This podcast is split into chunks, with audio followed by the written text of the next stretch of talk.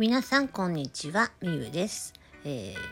お久しぶりな配信になってしまってどうもすいません、えー、本当にねいろんな方とあのつながらせていただいています。あのとてもありがたい話です、えー、ちょっとね本当に声の調子が悪いんですけども、えそこでねあの漢方薬の薬剤師さんに、まあ、出会う機会がありましてえこれは結構ねあの水分代謝が悪いと。すると喉が枯れるっていうねあのお話を聞かせていただいたのでなるほどと。で朝昼晩ちゃんと食べることで腸内が、まあ、腸腸が動くわけで胃腸が動くわけですよね。そこで体内で運動が発生することで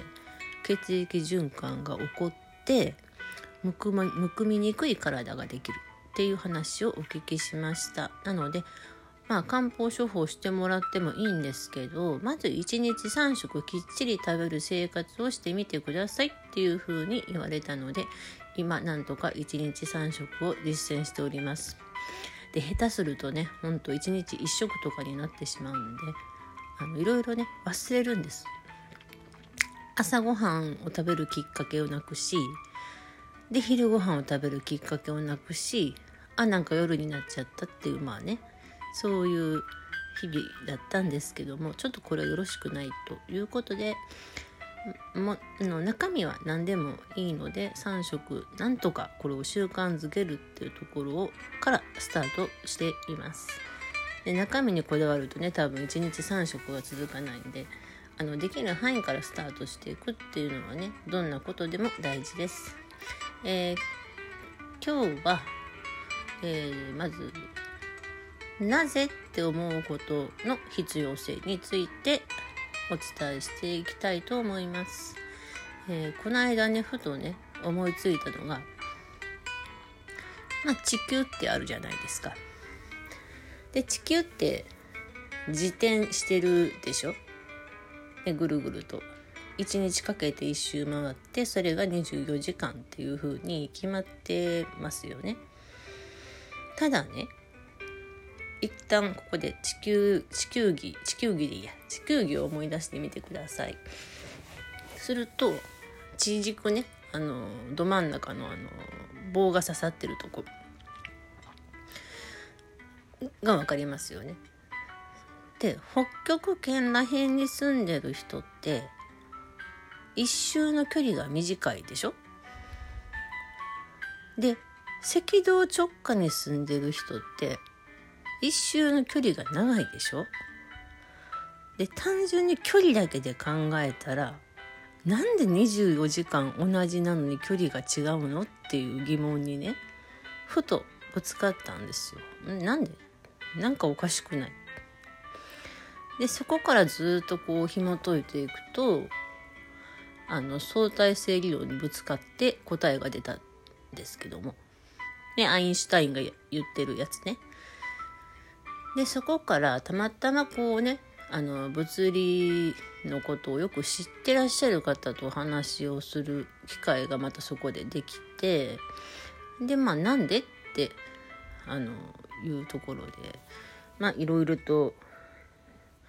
ねあのなんか昔中学生の時習ったようなあのなんだろう。まあ押すと押すということはそれを返す力があるっていうことで押す力の方が多いと物が動くっていうあのまあそういう何て言うんだったかな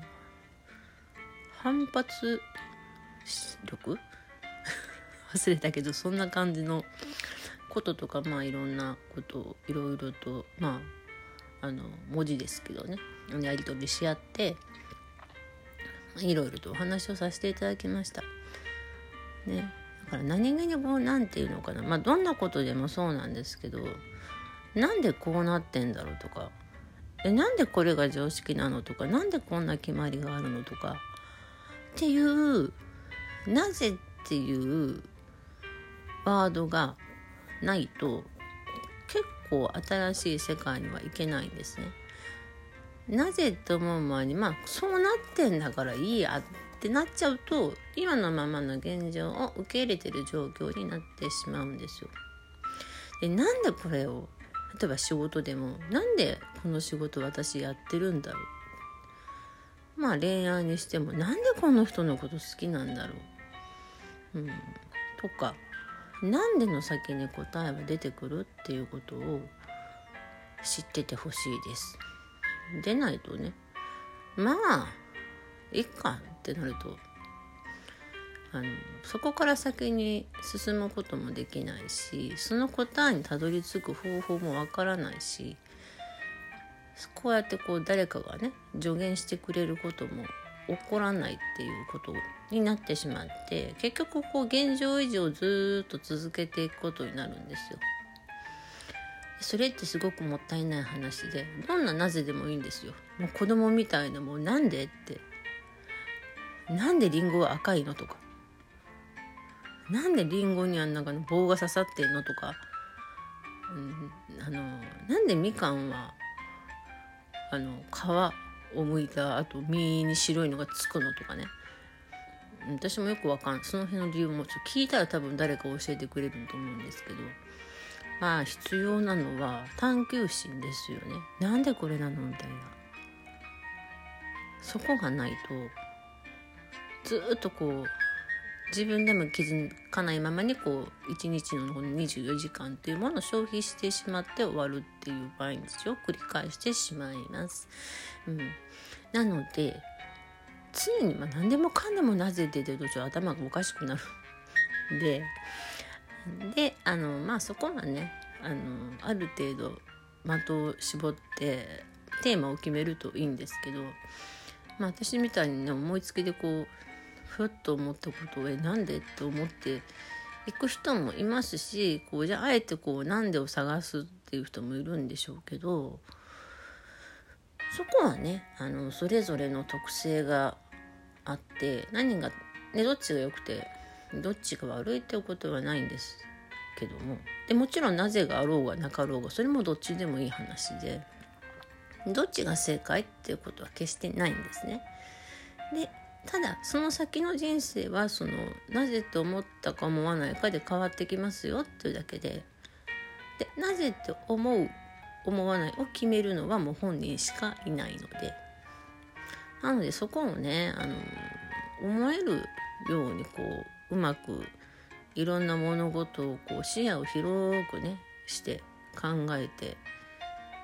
いけるようにこう常にこう探求心とか冒険心とかを保ち続けていくことは必要なのかなと思います。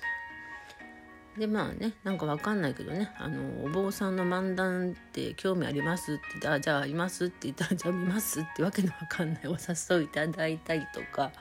まあいろいろあります、うん、不思議な世界ですね。もうつながるべくとこはつながるっていうなんだか不思議なあのご縁がさい、まあ、たくさんあります。まあ、これはねたまたま私のたった一つの行動が呼び起こしたすごい人数のね出会いなんですけども些細なきっかけなんですよもともとは。その些細な一つの行動でめちゃくちゃ世界が広がるっていうことも起こってくるんでねあのとりあえずそういうなんか気になるものって一旦試してみるのがベストなんじゃないかなと思っています。今日もね雨だし、うん、今更ちょっと、ね、配信発信するのも何なんですけど、えー、結構大雨がね降ってますんで、まあ、降ってますんでって降ってた昨日がねすごかったんであ大丈夫でしょうかね。皆さんの地域はね。昨日はねあの大阪のあの阪急京都線で、まあ、人身事故があったようでみんな帰れないと。あのねネット上でこうツイッターでつなツイッターつながりの方々が帰れない帰れないってまあおっしゃってました。はいもう本当にねそんなでまあいつ動いたかとかまだあのね職場にいてる人とかにこうこう伝えることもできちゃったりして、まあ、なかなかオンラインも便利な部分はあるんですけども最終的にはオフラインでつながるっていうのが目的なので、えーと、ここはね、あのー、なんだろうなぱりネネットの掲示板のやり取りとはちょっと質が違うっていうところはあります。かといってね、まあ、その出会い目的とかでもないんで 会いたきゃ会えばいいし会いたくなければ会わなきゃいいし都合が合うか合わないかもあるしみんなそれぞれねあの下は高校生からもう上は多分もう、うん、50代60代ぐらいまでの方がこういているんで、ね、お子さんがいたりいなかったり結婚してたりしてなかったりねもういろいろな方がいらっしゃるんで、もう全員が全員こう都合が合う時なんて本当なかなかこうないんで呼びかけられた時に空いてるか空いてないかだけなんでね。そこが空いてるってなるとまあそこにご縁があったのかなと思っとけばいいかなぐらいの気持ちであのいろんな方と交流させていただいています。なんか最終的にすごいいいねなんかあこの人知ってるって人会えたらいいなと思っています。で今回地味にねこの BGM がジブリだったりするんですけどなかなかね分かりにくいと思います。意外と違うとか思いながら見てまあの聞いてますけどもね。でまあだんだんこう話が脱線していくっていうこの原稿なしでね喋っていく私のスタイルはこうだんだんちょっと言いたいことだけ喋って終わるっていうことになってあんまり建設的じゃないかもしれないんですけども本当ねあのなんでを常に持っててください。あのなんで私だけこうなの？そのなんではちょっといらないかもしれないけどでもでもそれはね探求していくと必ず原因はあるんで、まあ、そういう方法も一つのあのやり方かなとは思います。でなんでの結果相手にこう相手のせいにしちゃう結論を出すのだけはやめてください。今日はちょっとあの夜からねあのお金のお勉強という講演会をあのネットで聞きます。皆さんに何かね伝えれることがあったらあのまたお伝えさせていただきます。それではちょっとねまたね